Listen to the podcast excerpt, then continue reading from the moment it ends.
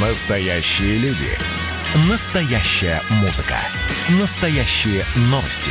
Радио «Комсомольская правда». Радио про настоящее. 97,2 FM. эм. Программа создана при финансовой поддержке Министерства цифрового развития, связи и массовых коммуникаций Российской Федерации. Чистая страна. Контроль качества. Добрый день, дорогие радиослушатели. В эфире программа «Чистая страна» и я, ее ведущий Александр Чекшин. Сегодня у нас в гостях члены Оргкомитета национальной премии «Чистый воздух». Это заместитель генерального директора по корпоративным коммуникациям группы компаний «Титан» Алина Рыбина. Здравствуйте, Алина. Добрый день. И заместитель председателя Российского экологического движения Сергей Хорошаев. Добрый, Добрый день. Мы очень рады, что «Комсомольская правда» является одним из э, таких лидеров э, темы, да, которые подхватили и начинают э, говорить об успешных достижениях. То есть э, людям тоже не хватает этой успешности, потому что вокруг создается, ну вот из информационного пространства создается впечатление, э, что все, ну как бы все вокруг плохо, бежать некуда, ну, максимум это Европа, которая как бы со всеми своими технологиями живет очень экологично. И это да, не но, так. но мы забываем о том, что у нас пространство-то над миром, над, над нашей планетой одно. И гоняя там э, облачко с негативным э, как бы с, содержанием всех этих превышающих веществ из из одной страны в другую, мы проблему не решим. То есть, хорошо, тут это случилось где-то у нас, да, и оно ветром снеслось там в ту же самую Европу. Как может Европа гарантировать то, что у нее там э, чистое небо над головой? Ну, то есть, это такой абсурд, который, к сожалению, в который, к сожалению, люди верят. И э, одна из э, работ наших экспертов – это э, избежать вот этого какого-то сарафанного радио, каких-то э, домыслов, э, избежать э, тех людей, которые спекулируют на теме экологии, то бросают там страшилки, то начинают э, «давайте выйдем на митинги», да, и непонятно, а за что мы митингуем и чего в итоге мы хотим добиться.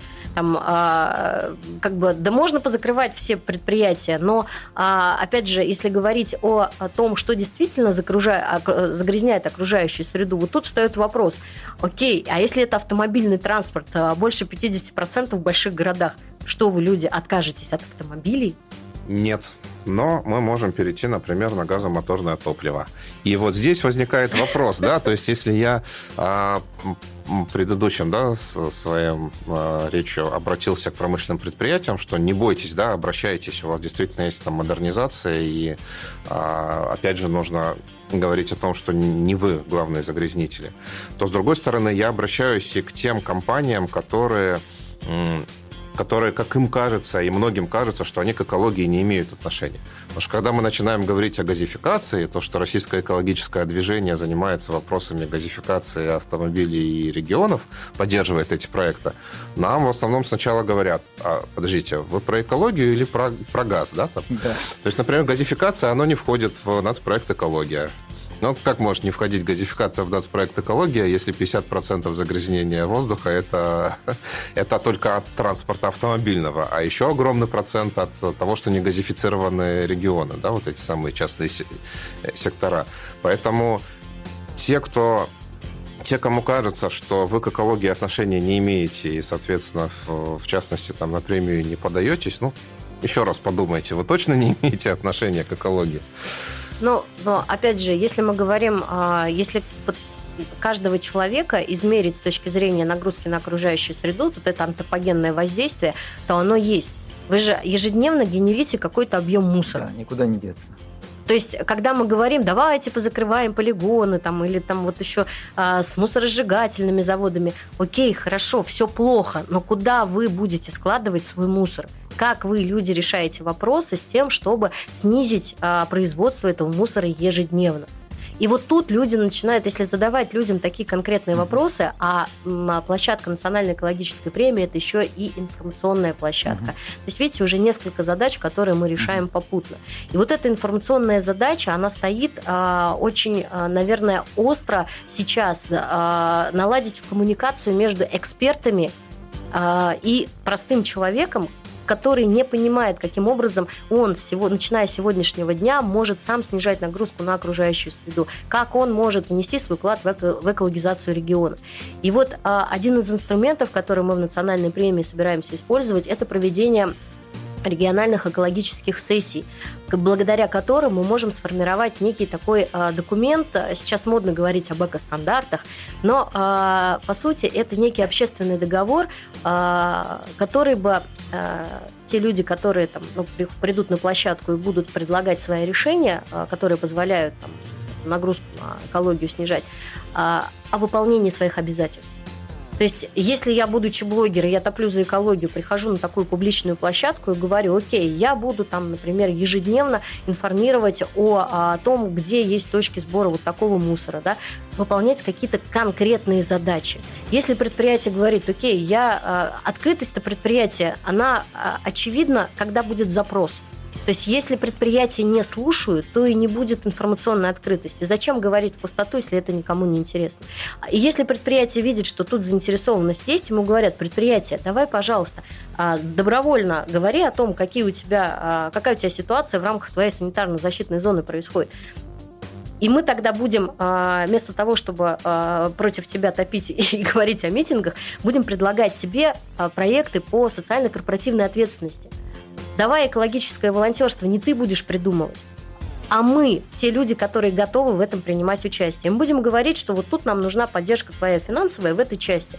Там, закупка инвентаря, да, вот а, проведение каких-то там а, конкретных работ для того, чтобы мы высаживали сады, а, создавали экопространство у себя в городах. Но это работа всех. Это не может как бы, ой, предприятие, сделай нам вот экопарк, да, мы будем в нем гадить. Но это решение ни о чем.